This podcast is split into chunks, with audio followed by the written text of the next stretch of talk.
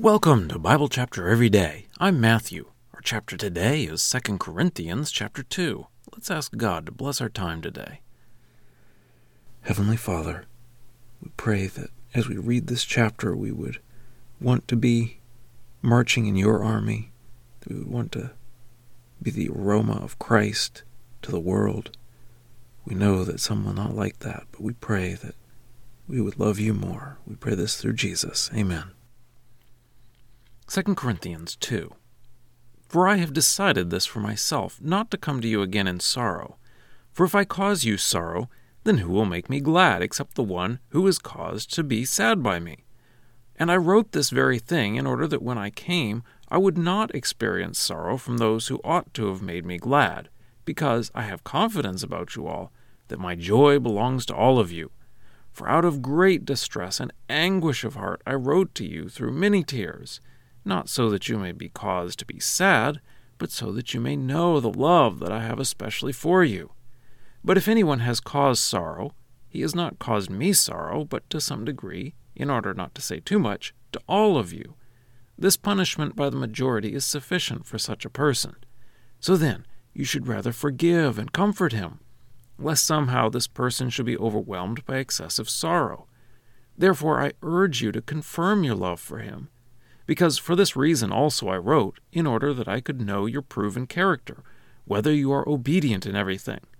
Now, to whomever you forgive anything, I also do.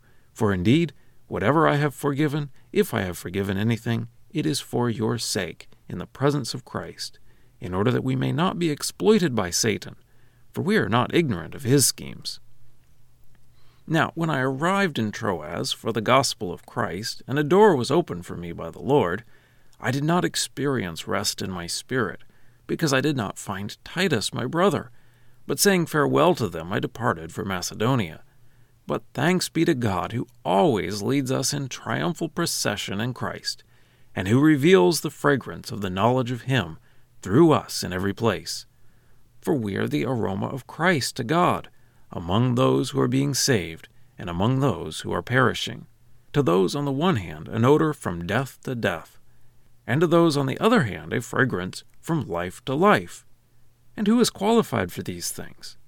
For we are not like the majority who peddle the word of God, but as from pure motives, but as from God, we speak before God in Christ. Well, that's the reading. Let's dig in. Paul had introduced the change of his plans in chapter 1. Now he gives us some details. He had originally planned to come to Corinth directly from Ephesus, then go to Macedonia, then back to Corinth.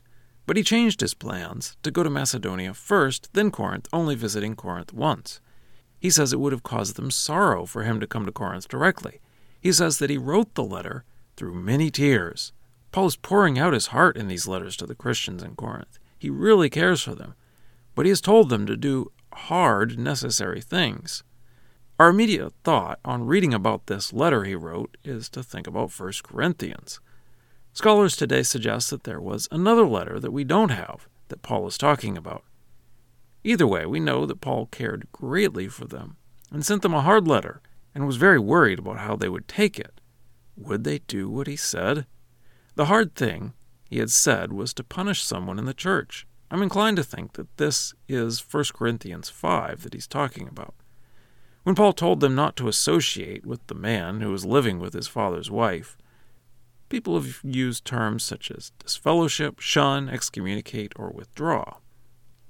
But Paul says now it is time to forgive.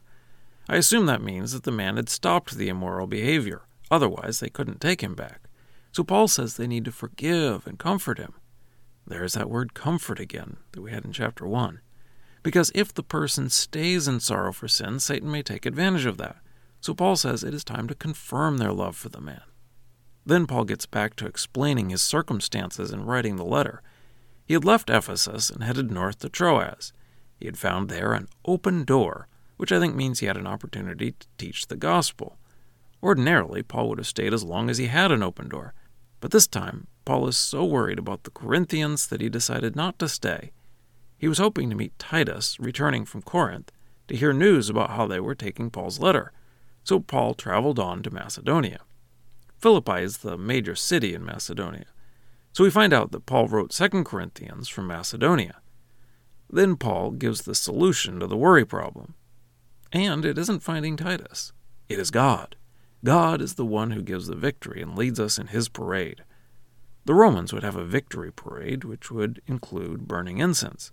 So Paul is saying Christ has a parade with incense. To people who love Christ and are being saved, the incense smells good. To those who are enemies of Christ, it smells like death, because they are losing the battle.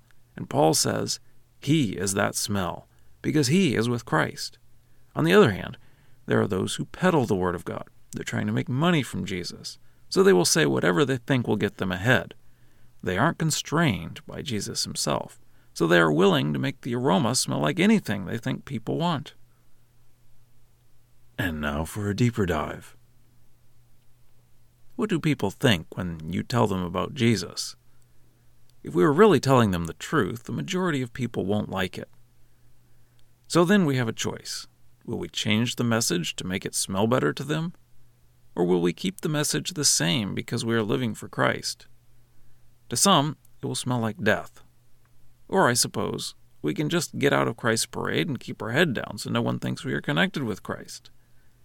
But Paul's way of life was to keep preaching the message, because to some it is the fragrance of life. God has chosen to use us. Do we want to smell like Jesus? Scripture quotations are from the Lexham English Bible, copyright 2012 Logos Bible Software. Lexham is a registered trademark of Logos Bible Software.